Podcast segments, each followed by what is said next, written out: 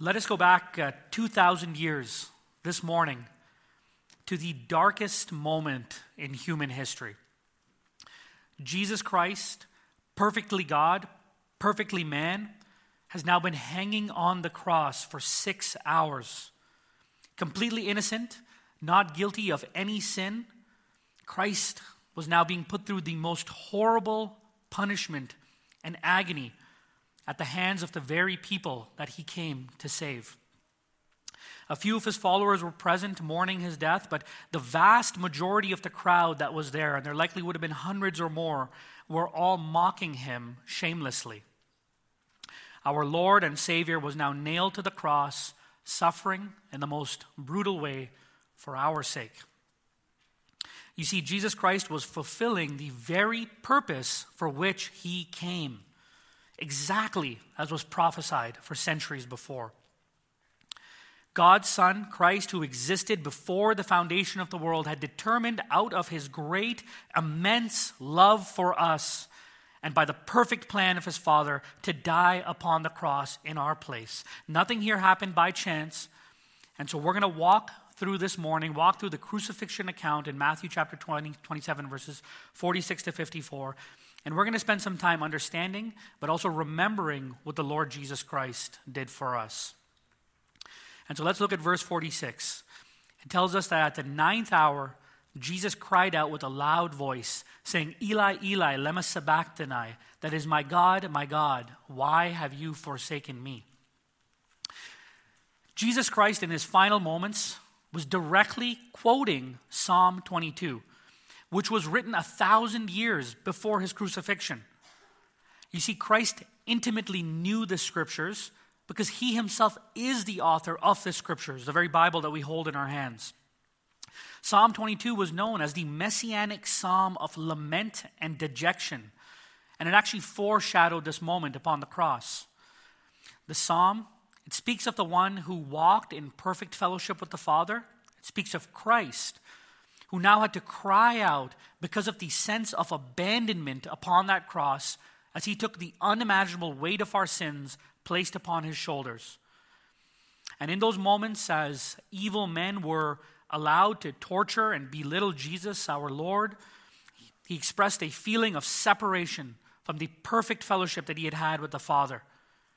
And it was at this time that we remember 2 Corinthians 5:21, which says God made him who had no sin to be sin for us, so that in him we might become the righteousness of God even while experiencing the agony of the cross, Jesus was teaching the crowds and proving yet again that he indeed was the Messiah, the Savior, fulfilling all of the scriptures in this dark hour.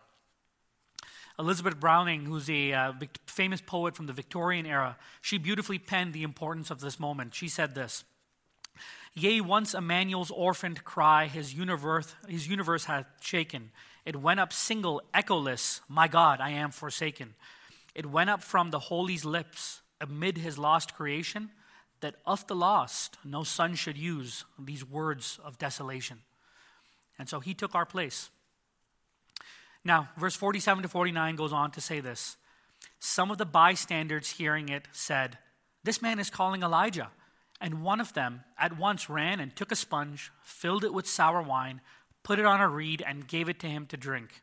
But the others said, Wait, let us see whether Elijah will come to save him.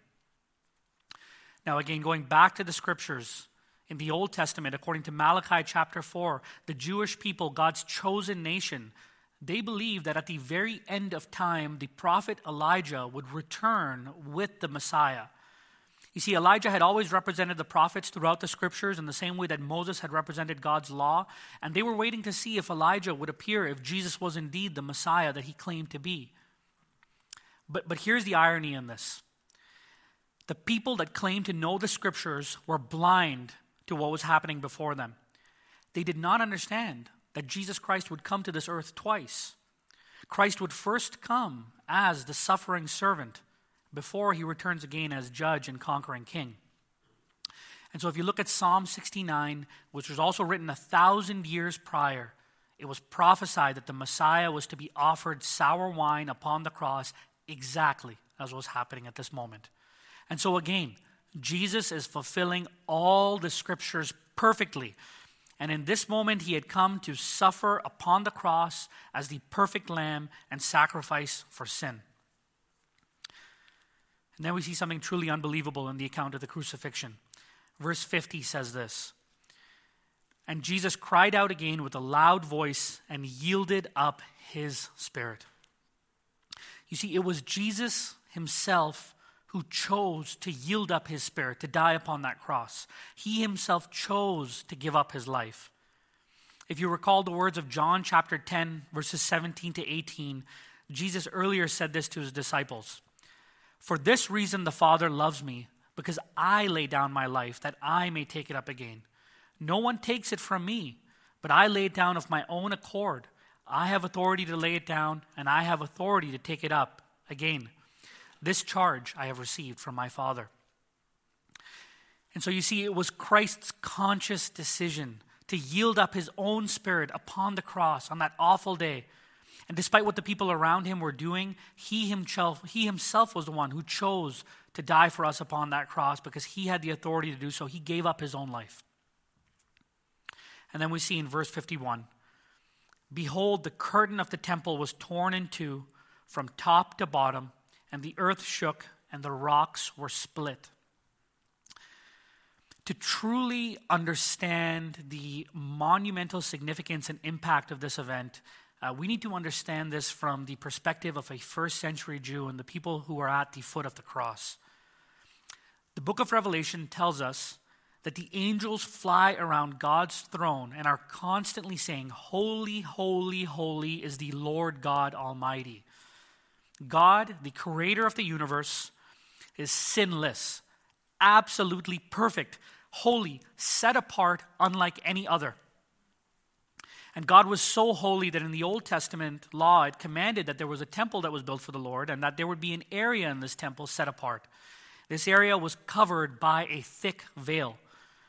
And the veil separated what was called the Holy of Holies, which was the earthly dwelling place of God's presence, which was separate from the rest of the temple. This signified that God was separate from sinful man, and only one special person once a year was able to enter into this Holy of Holies, and that was someone who was called the high priest. Now, the high priest would enter past the veil into God's presence on behalf of God's people primarily to make atonement for their sins. But no number of bulls, no number of sacrifices could ever fully atone for man's sin until Christ's death upon the cross. And so Jesus' death marked that moment where the all sufficient, everlasting atonement for sin was made. Jesus opened up access to God as our perfect high priest forever. And since his sacrifice, you and I and anyone who trusts in him can pray directly to God and have full assurance that God, our Father, hears our prayers through Jesus Christ. No longer is there a Levitical priest needed to enter into the Holy of Holies on our behalf. And Hebrews chapter 10, verses 19 to 20 says this Now, since we have confidence to enter the holy places by the blood of Jesus, by the new and living way that he opened up for us through the curtain that is through his flesh. And then lastly, we see two final points. Verses 52 to 53 say, The tombs were also opened, and many bodies of the saints who had fallen asleep were raised. And coming out of the tombs after his resurrection, they went into the holy city and appeared to many. We're going to hear much more about the glorious resurrection of Jesus Christ on Sunday because the story does not end today. But simply know this the death and resurrection of Jesus Christ triggered the resurrection of the saints. And so Christ's sacrifice on the cross provided and continues to provide eternal life to those who have trusted in him. But lastly, let's look at verse 54. When the centurion and those who were with him, keeping watch over Jesus, saw the earthquake and what took place, they were filled with awe, and they said, Truly, this was the Son of God. So when the centurion, when those around him, when they saw the earth shook, when they saw the earthquake, when they, when they saw that the veil was torn, suddenly they recognized the monumental impact of what had just happened. The centurion recognized that it was not just the death of another man, but it was far greater. It was the death of the Son of God. And after all that had happened, the centurion and those around him say, Truly, this was the Son of God. Meaning, truly, Jesus is who he said he was. Truly, he was the exact fulfillment of the scriptures. Truly, he was God incarnate. Truly, he was God, he is the Christ. And they were filled with awe. And again, they said, Truly, this was the Son of God. And so, what's the significance of everything that we've seen today? Everything that we've heard and sung about today? Well, if you're a believer, if you're a Christian, if you've trusted in Jesus Christ as your Lord and Savior, then today, remember that the access that we now have to God came at the greatest cost. Today is a somber day for us. It's a day to remember what Christ endured for us, how he was stripped down, had a scarlet robe, had a twisted crown of thorns put on him, how he was mocked, spat on, struck on his head, how he cried out to his Father, feeling forsaken, and yet yielded up his spirit, his body for us, and how through all of this, we remember God's immense love for us. The righteousness of Christ was imputed unto us, which means that Christ, by taking our place upon that cross, we now live in remembrance of that, but by Christ's death upon the cross, we remember that we have reconciliation with God forever, now, and forever for all eternity. And if you're not a believer in Jesus Christ, if you haven't made that profession of faith, then I want you to understand this. In Romans chapter 3, verse 23 in Scripture, it says, For all have sinned and fallen short of the glory of God. And that means there is not one, not one of us, none of us, who have not transgressed or broken God's law.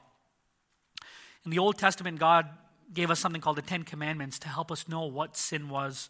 And all of us have fallen short at some point or another of those in our hearts or, or outwardly as well. All have sinned. But the Bible in Romans 6:23 goes on to say, "The wages of sin is death." And so that means that when we sin against a holy and eternal God, the punishment for our sins is an eternity under his wrath. And so you and I, we cannot erase the sins that we've committed in our past, in our present, or in our future. And we can't make up for them in any way. Our hands are forever stained with every single sin we've committed for eternity without Jesus Christ. And so the reason that the gospel of Jesus Christ and what you've heard today is good news is this. Romans 6:23 goes on to say this. For the wages of sin is death, yes, but the free gift of God is eternal life in Christ Jesus our Lord. And so you can have eternal life with God by accepting that free gift which he alone offers, by repenting of your sins, by trusting in Jesus' sacrifice, what he did upon the cross. Jesus broke the bonds of sin and death, and his blood was spilled for you, for us upon that cross. And so today I pray that you would see and understand why you need a Savior, why every human being needs to personally receive Jesus Christ's free gift of eternal life. And the cross reminds us, like Romans 5 8 says, that while we were yet sinners, Christ died for us. And so, very simply put, he lived the perfect life that you and I should have lived and he died the terrible death that you and I deserve upon that cross, so that now we can have eternal life with God. And this is God's great love for us. And now you can see why the reminder of the death of our Savior is called Good Friday. Because most, this is the most pivotal day in the history of the world. The Son of God crucified upon the cross to pay the ultimate sacrifice for sin out of his great love for us and his Father's perfect plan. D.A. Carson, who is a Christian theologian and commentator, he says this. He says, It was not nails that held Jesus to that wretched cross. It was his unqualified resolution out of love for his Father to do his Father's will, and it was his love for sinners like you and me. And you see, it is a good day because he traded places for you and for me. This is why we can call it a good day.